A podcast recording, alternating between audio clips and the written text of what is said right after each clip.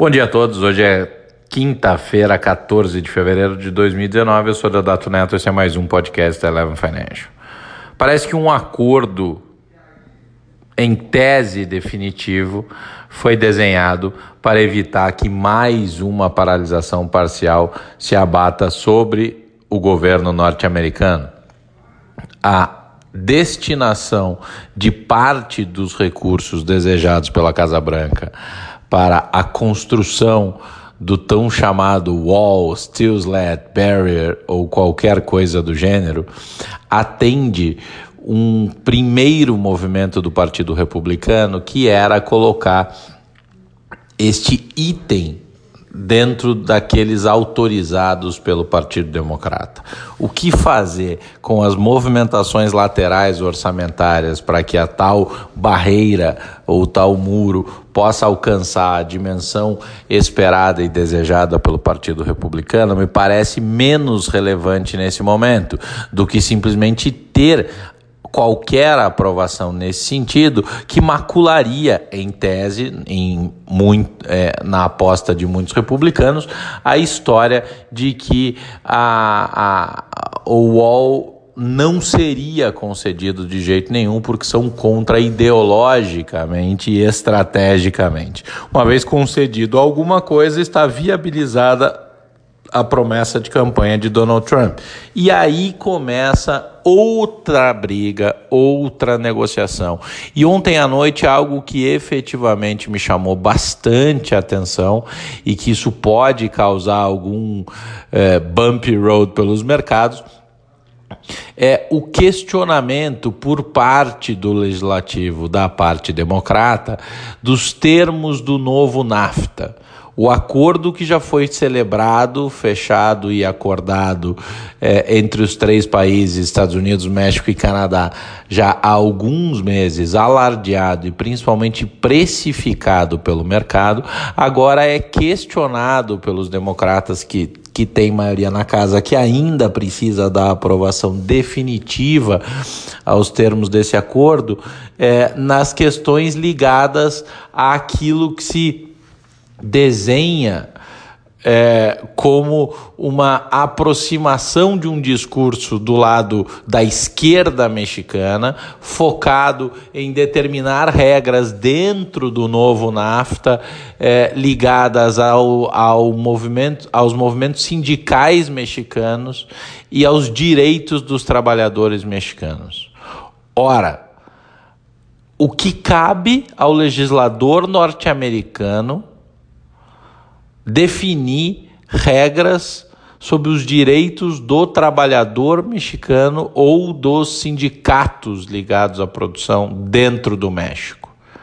Evidentemente, a, a turma do far left está muito pouco preocupada se isso faz algum sentido nos termos do acordo, que, diga-se de passagem, foi um acordo bastante bom para os três países e aprovado é, e exaltado, inclusive, pelos três países, entendendo que há um ciclo novo é, nas relações internacionais. E, de fato, há. Tudo que vem sendo rediscutido, independente da forma como a Casa Branca e principalmente o presidente Donald Trump endereça as questões, é fundamental para se entender que o mundo está redesenhado, que diversos acordos bi e multilaterais simplesmente caducaram porque a realidade fez com que as dinâmicas econômicas migrassem para outros lados. Produções foram alteradas, países cresceram seu consumo, parceiros comerciais passaram a ser mais relevantes para um lado ou para outro. E isso foi acontecendo e a caducidade dos termos anteriores foi consequência natural da nova ordem mundial no sentido de para onde vai o fluxo de dinheiro, de bens e serviços. Neste momento, pouco importa a adaptabilidade na cabeça da oposição democrata. O que se vê ali é efetivamente uma maneira de travar no legislativo qualquer pauta de desenvolvimento e propositiva e construtiva da Casa Branca.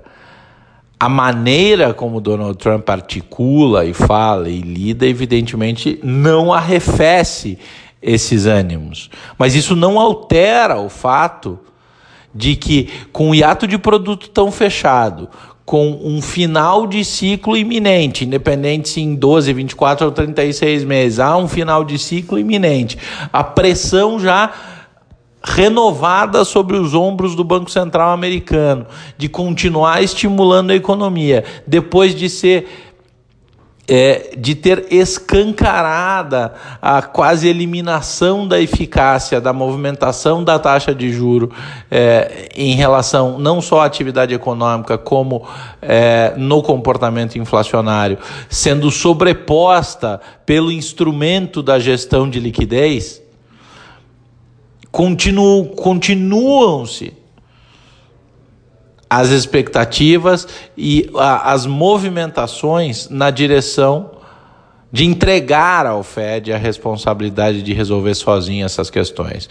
E por mais que o Fed esteja disposto, por mais que o Fed esteja até exageradamente comprometido com pacotes de estímulo, legislar de maneira destrutiva em final de ciclo pode ser bastante difícil e o impacto eventual sobre o México, já tão fragilizado depois da primeira etapa do governo Obrador, pode não ser simples para os mercados internacionais. Ainda que não se tenha um sinal vermelho aceso sobre isso, a gente já está bastante de olho, entendendo que pode ter volatilidade e pode ter algum sinal já sendo demonstrado de que bastante barulho e bastante movimentação venha desta relação entre os três países da América do Norte. Não é bom para ninguém, nem para o próprio discurso do Partido Democrata. Matar asfixiado o último fôlego de ciclo econômico pode trazer de uma maneira irônica a perspectiva do It's the economy, stupid, tão cravado pelos democratas como bandeira na campanha de Clinton, como um tapa na cara, uma vez que seriam os responsáveis pela retração, aceleração do final do ciclo e chegada mais rápida do processo recessivo. Mas lembrando que na oposição histérica, que diferença faz fazer conta? Isso é, isso é verdade lá e é verdade cá, não é mesmo? Um abraço a todos.